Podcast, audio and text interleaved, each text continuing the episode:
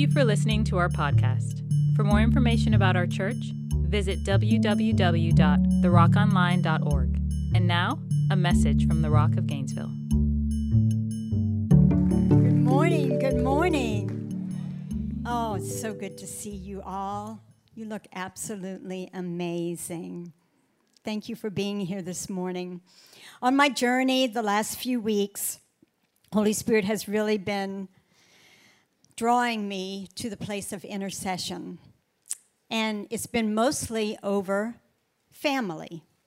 And a lot of it, families of our relatives and friends and some of you. And I've just been crying out to God on behalf of families. So I don't think it's any accident that this morning, being Mother's Day, that I'm going to share some things with you that I felt like Holy Spirit brought to me that will help us to have strong families. And here's the deal. We call him Father God because he's Father, and he's all about family. And so there's nothing that the enemy wants to destroy more than your family. There's nothing that he would rather hurt you with than your family. So all hell comes against your family, but all heaven is for you. Amen. So I feel like this morning I'm going to give you a few tools that I think will help you, and I will share with you some things that Holy Spirit shared with me. So I chose this graphic because I love the way that this woman is holding up the crown, and it represents her authority and her gifts and everything that she has. She has it, but she gives it back to God. And the glory of God comes through and comes down to give her favor and anointing to do what she's called to do. I just thought that represented that to me, and I hope it represents that to you. And so I'm going to read to you a legacy that we want to pass down. Anything that is passed down from the past is a legacy. And you know what? We get to choose what we pass down. We get to make that choice, what we pass down to our children and our grandchildren, and to those that are spiritual children that God gives us the opportunity to influence. Amen? And we're all called, not just to our own children, but we're all called as the body of Christ and the family of God to minister to one another. So I want to read to you something that was so powerful to me as I was in the place of intercession, and I'm crying out to God and saying, God, what do we need to know, and what do we need to be doing to ensure that we don't lose our children? And I'm going to tell you this. In the past few months, I've been calling back some of the children of this house that have walked away from God. I've been calling them out by name and standing in the gap for them and speaking to them and speaking to that word that has been implanted in their hearts and their soul that the enemy has come against and tried to uproot and take out and cause them to be angry at God or angry at us or angry at their families, whatever the case may be. I'm calling that thing down in the name of Jesus. And I speak to those strongholds that they are broken in the name of Jesus. And this is what I pray. I have been praying for days over some of our own family, mine and George's family, that they see Jesus for who he is. And I shared this before when we were, I was leading prayer one day, is that, and Pastor George shared it too, that I want them to see Jesus as their Savior so that one day he's not just their judge.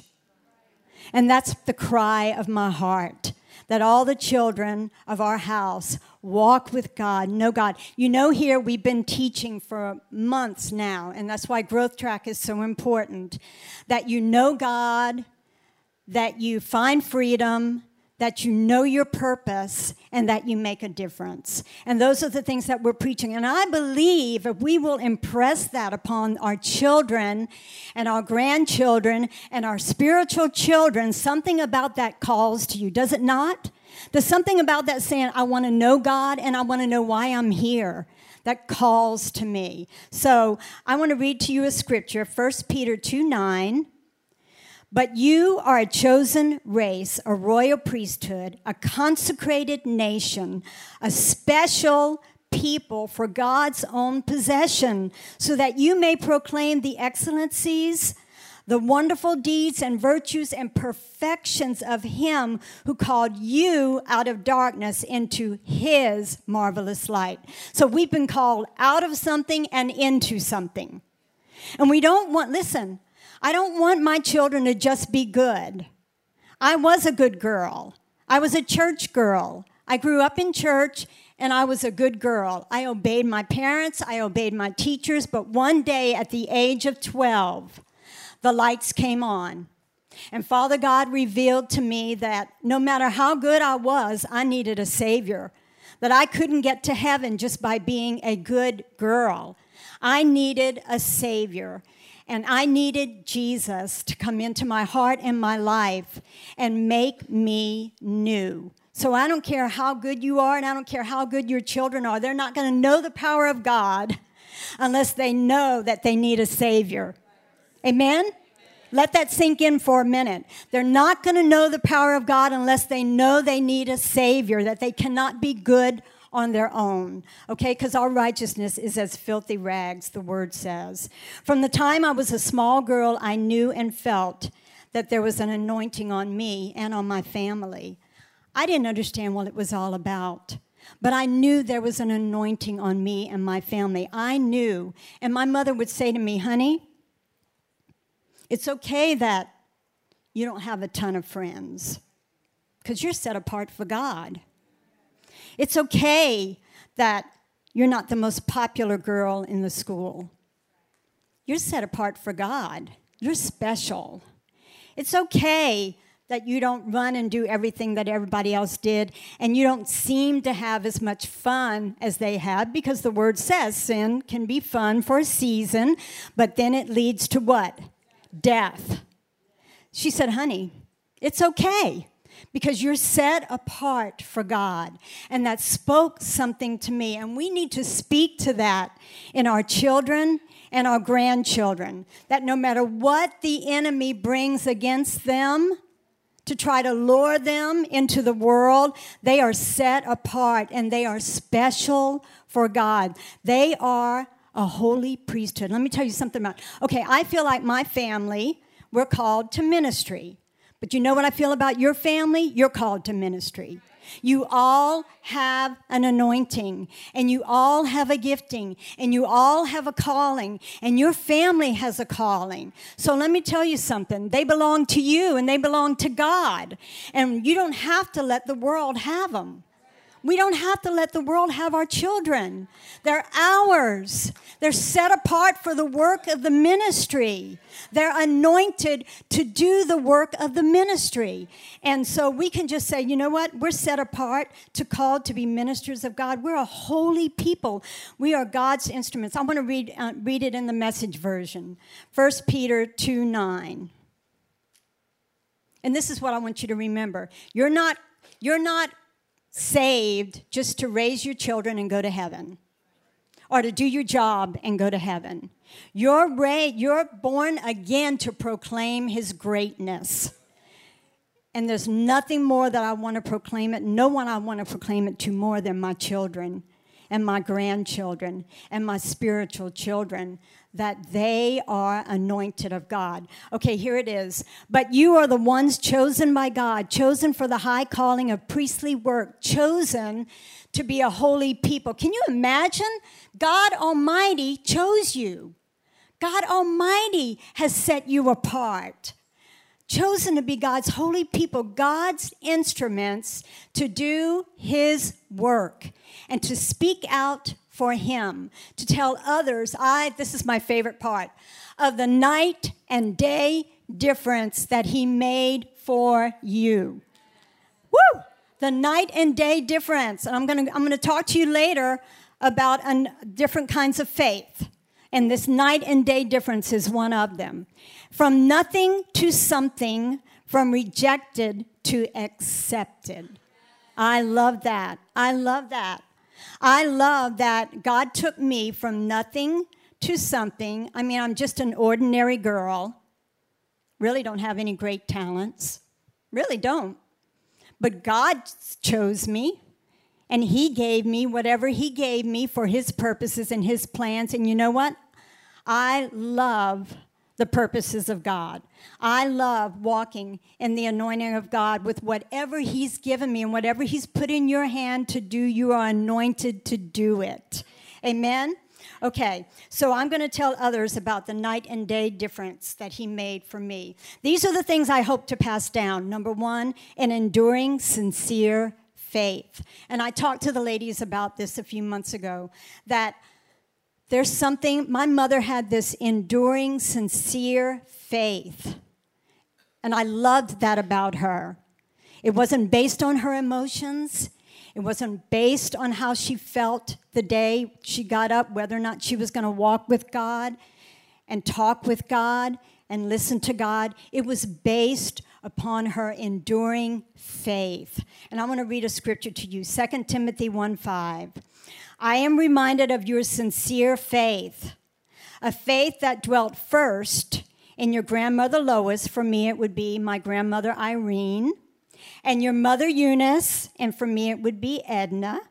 And now I am sure it dwells in you. Don't you want somebody to say that about you and about your kids and your grandkids and for generations? I'm sure that enduring faith dwells in you. Well, let me tell you, we have to pass that on to our kids, that no matter the hardship, no matter the difficulties, no matter the trials, no matter the temptations, you must have that enduring faith, sweetheart. You've got to have it to overcome. And I love that. I am sure that it dwells in you as well. I read a book recently about Susie Spurgeon. And I love reading books about those who have gone on before me, and they have overcome great difficulties to walk with God.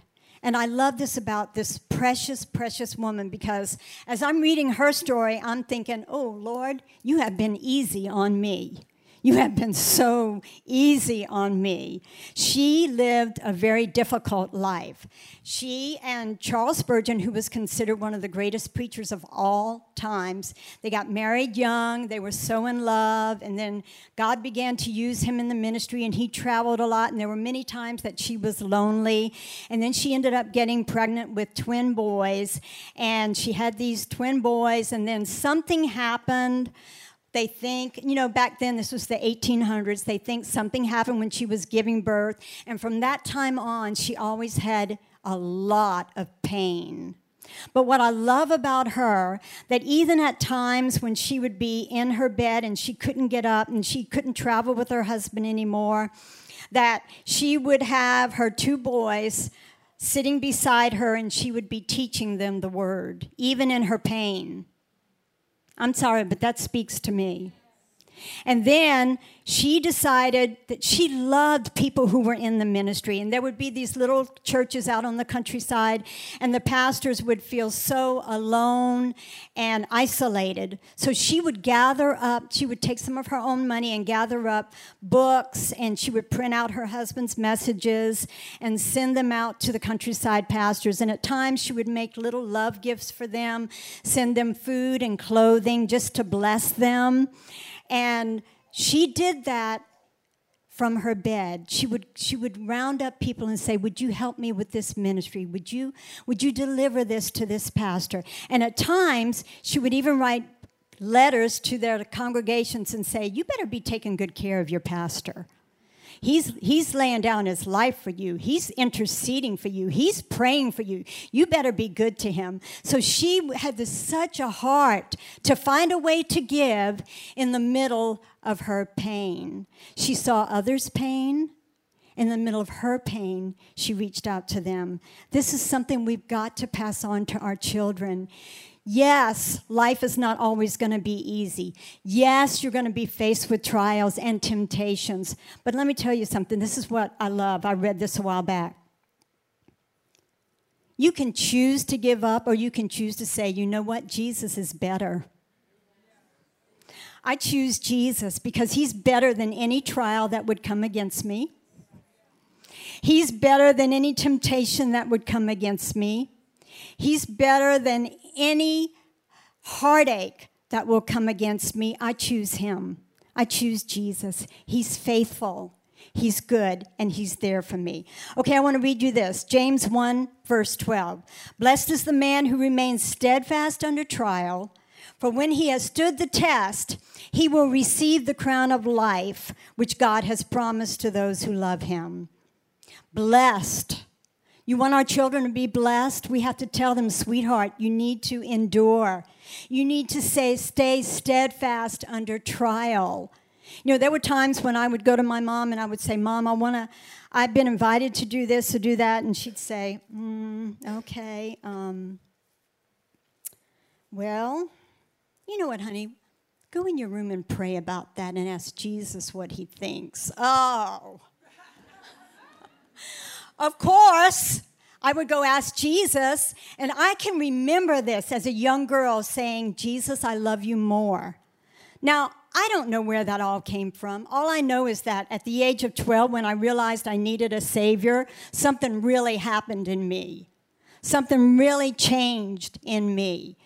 And that's what we want to see. We need to see in our children that this Savior thing, it's not just smooth something over. No, it's a life change. And Jesus came to make that change in us. So God has promised to us the crown of life if we will endure.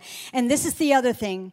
As I watched families fall apart, I said, Lord, can you show me some things that they need to see in us as parents and grandparents, as spiritual parents, as aunts and uncles, however we're leading, as teachers, as we're leading them. And one of the things that I felt like Jesus showed me was that we need to live as the authority in our children's lives. We need to live out a transforming faith. That means that the gospel is not preached just so we can say, I'm sorry I sinned, and now I just want to go to heaven. No, it's a transforming faith. They need to see that when we say we love God, we love God. When we say, oh, honey, you got to put God first, we're putting God first. I'm sorry. You can try to teach them all you want what to do, but there's something that is caught before it is taught, and that is that Jesus is first. Jesus is better. His way of doing things is always better. It's for your protection. It's for your good that he sets those boundaries for you. That transforming faith. Let me tell you, I know that I have not been the perfect parent. I know that I've not been the perfect grandparent. I know I've not been the perfect spiritual mom. But my heart has always been, and I hope my children see that, my heart has always been, Lord, I want to glorify you. And if it takes you pruning me, and if it takes me being convicted of whatever needs to be stripped off so that you can be glorified, then, Father, I submit myself under your mighty hand. And that's what our kids need to see. They need to see that transforming faith. They don't need to see you saying, well, you're going to church whether you want to or not, and by golly, that preacher better say something I like today. And no.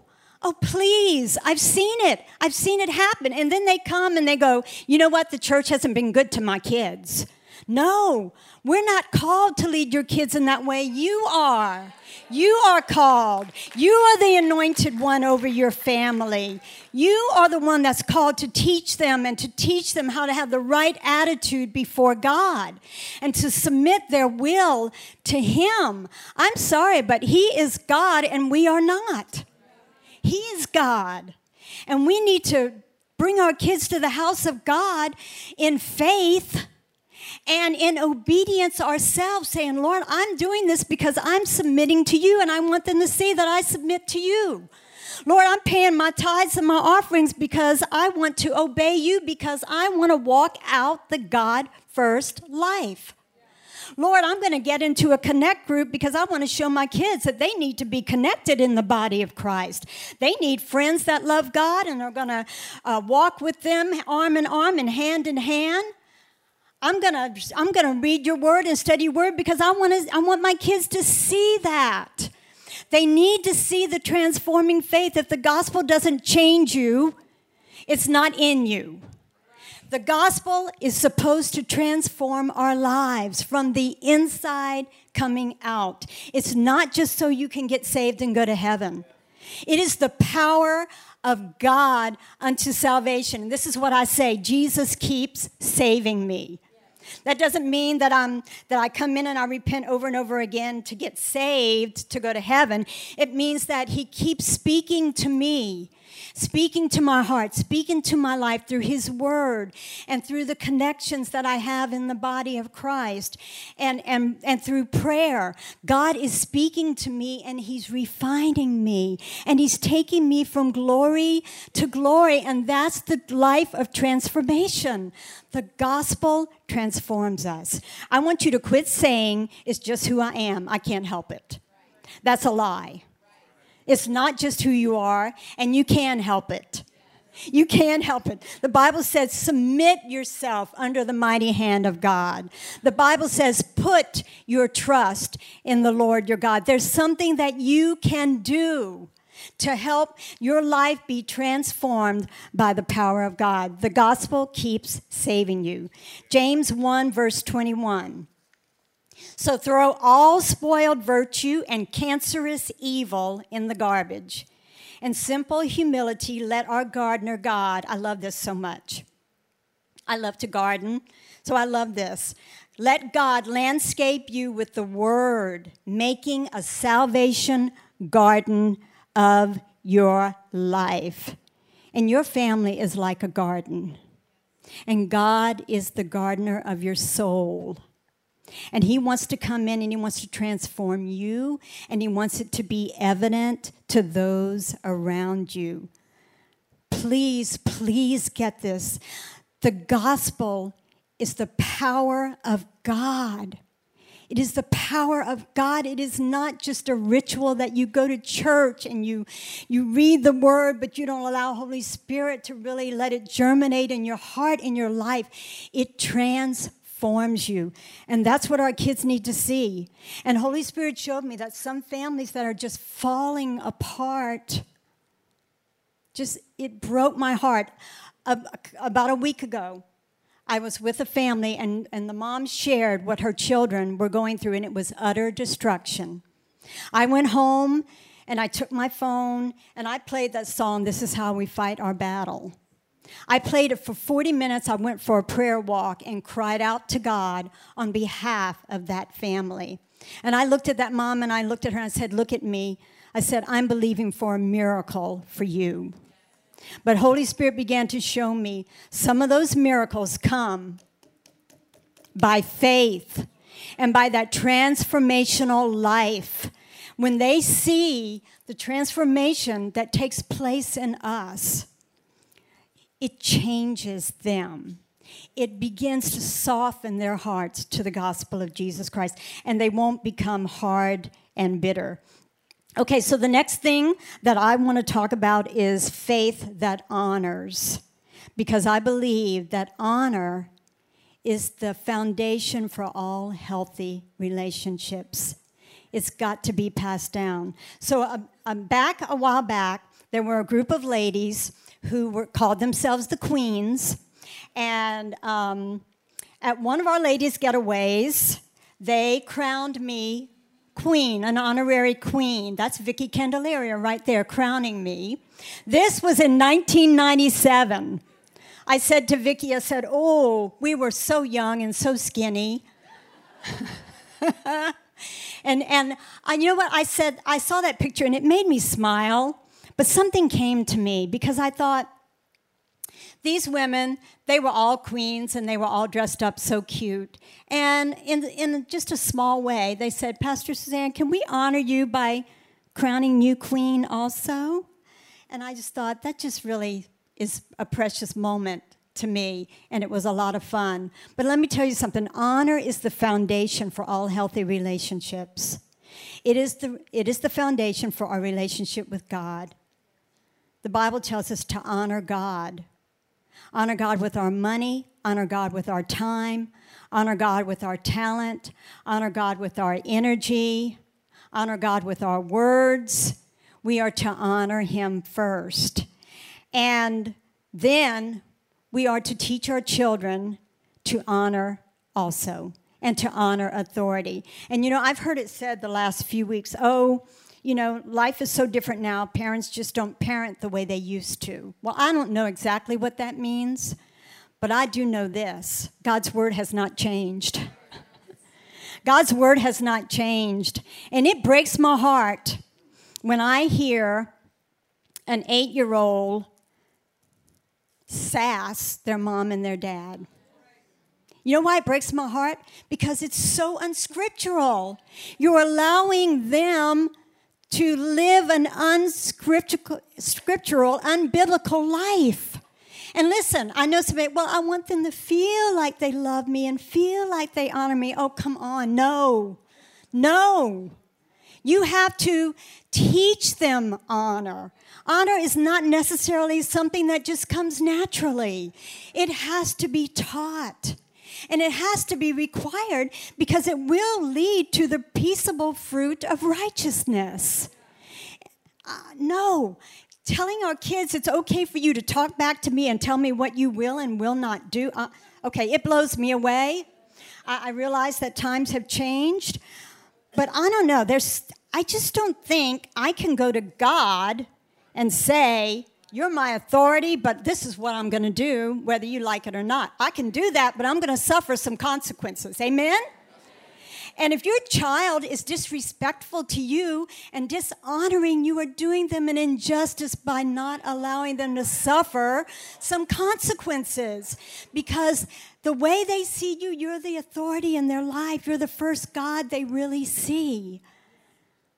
My mom was so gentle and loving, but she would not tolerate disrespect.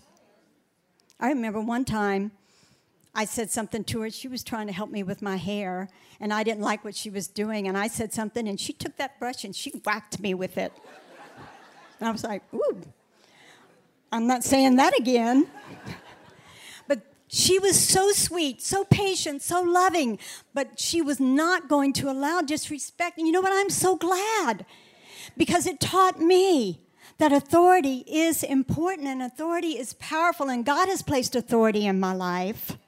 And I might not disagree. I might disagree with it, but I will honor that. So I hope to pass down a culture of honor, for I believe it to be the foundation for all healthy relationships. There's something that we say here. We say we honor up, God first, and authority over us. We honor down to those who are down and out, to our children and our spiritual children, and we honor all around. In fact, this is what I've decided. Every opportunity I have to honor, I'm going to do it. I'm going to do it.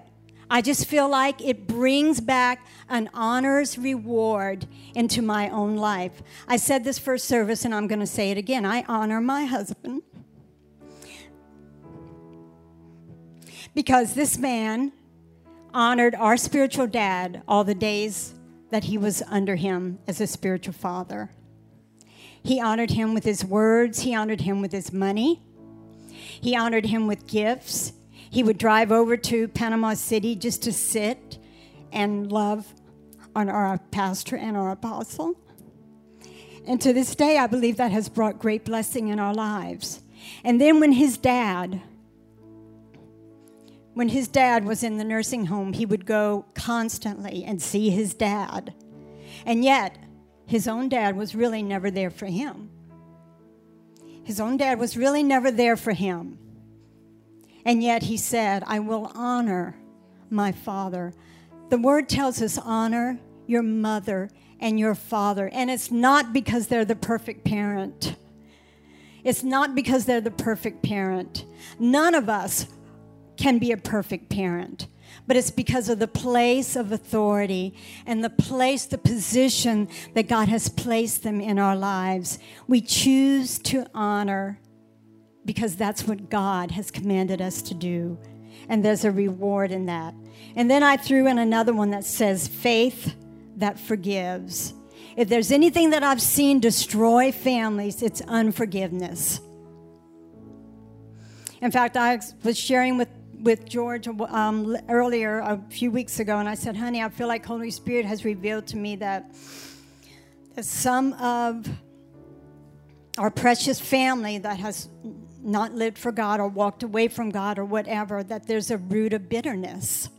They've been hurt, and they haven't been able to forgive. And so I've been praying, God, show your mercy to them. Show them, Jesus, how much you love them. And here, this is what it says.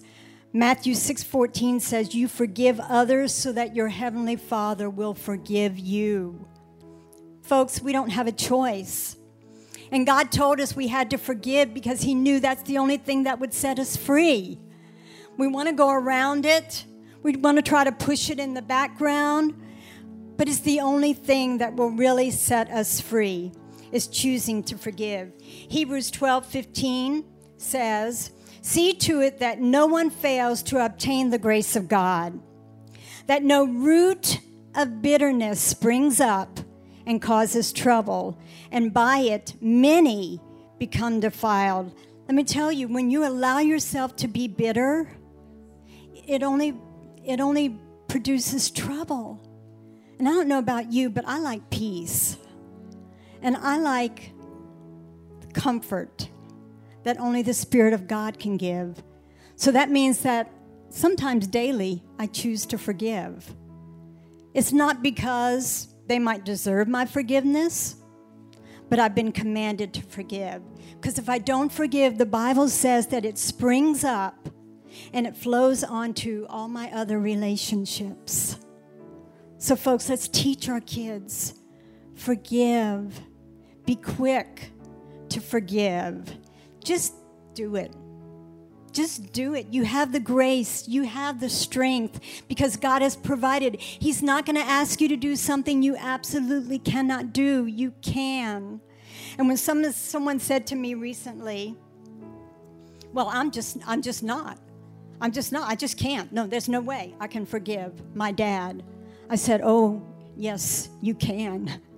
You can. Your life depends on it. If you want to stay bound up in anger and hatred, then, okay, hang on to that unforgiveness.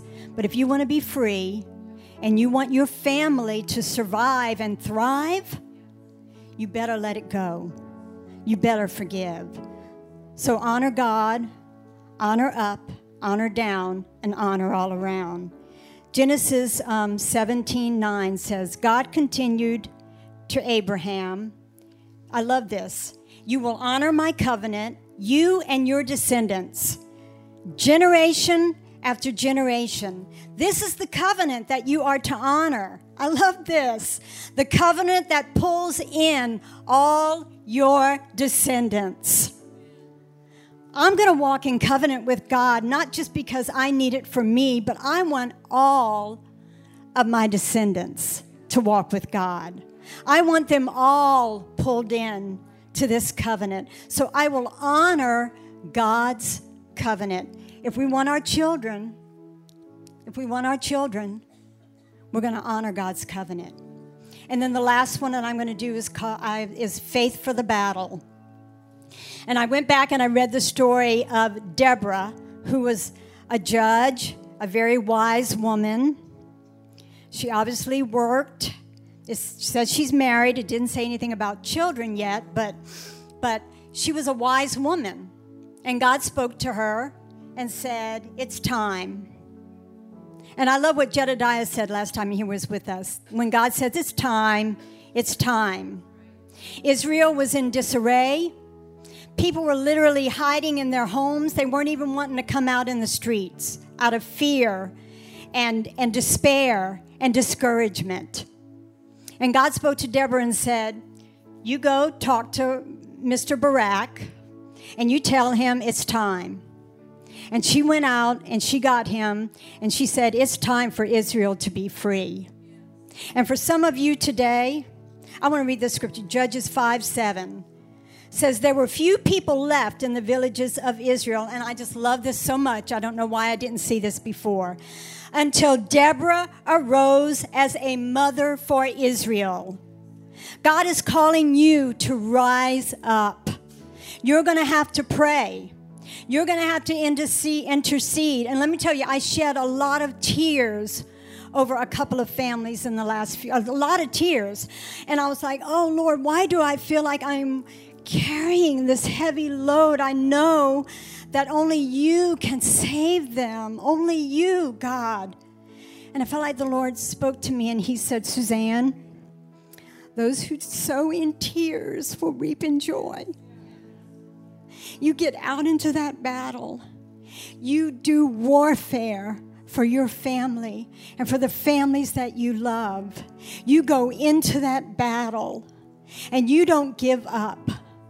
You don't give up. And what I love is later on it says in verse 31, then there was peace in the land for 40 years. Listen, folks, we need to defend what is under attack, and we need to restore what's been desolated. I have been calling in for months, maybe a year now, different ones, young people that were a part of this house and have totally walked away from God. I'm not saying they just went to a different church. I'm talking about walked away from God in my heart. God has put them on my heart one at a time to call them back. And I said, Lord, let them see you. Take out that root of bitterness. Show them Jesus. Show them forgiveness. Whatever they're bitter about, Father, I ask you, Holy Spirit, don't stop reaching out to them. Keep reaching out. And I pray that over every family of this house that you've lost children to the world. Let's call them back. Let's rise up.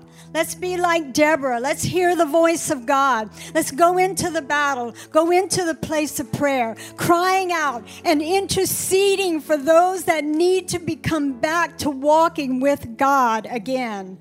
The prayer, James 5:17, the prayer of a person living right with God is something powerful. There's that transformational faith. We're living right with you, Lord, so our prayers are powerful.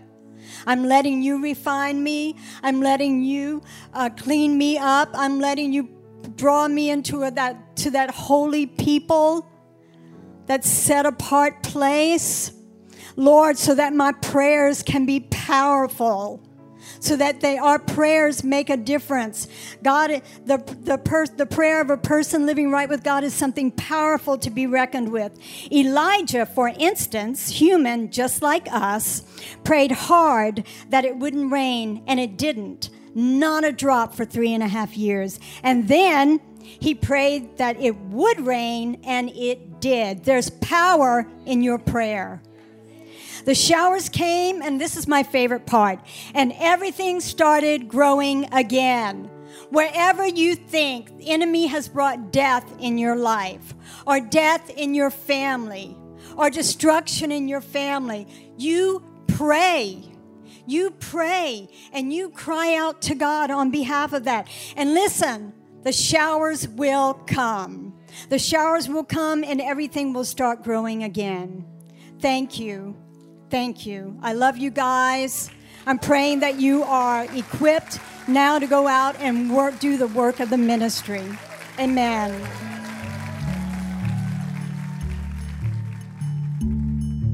Thank you for listening to this message from The Rock of Gainesville. For more information about our church, visit www.therockonline.org.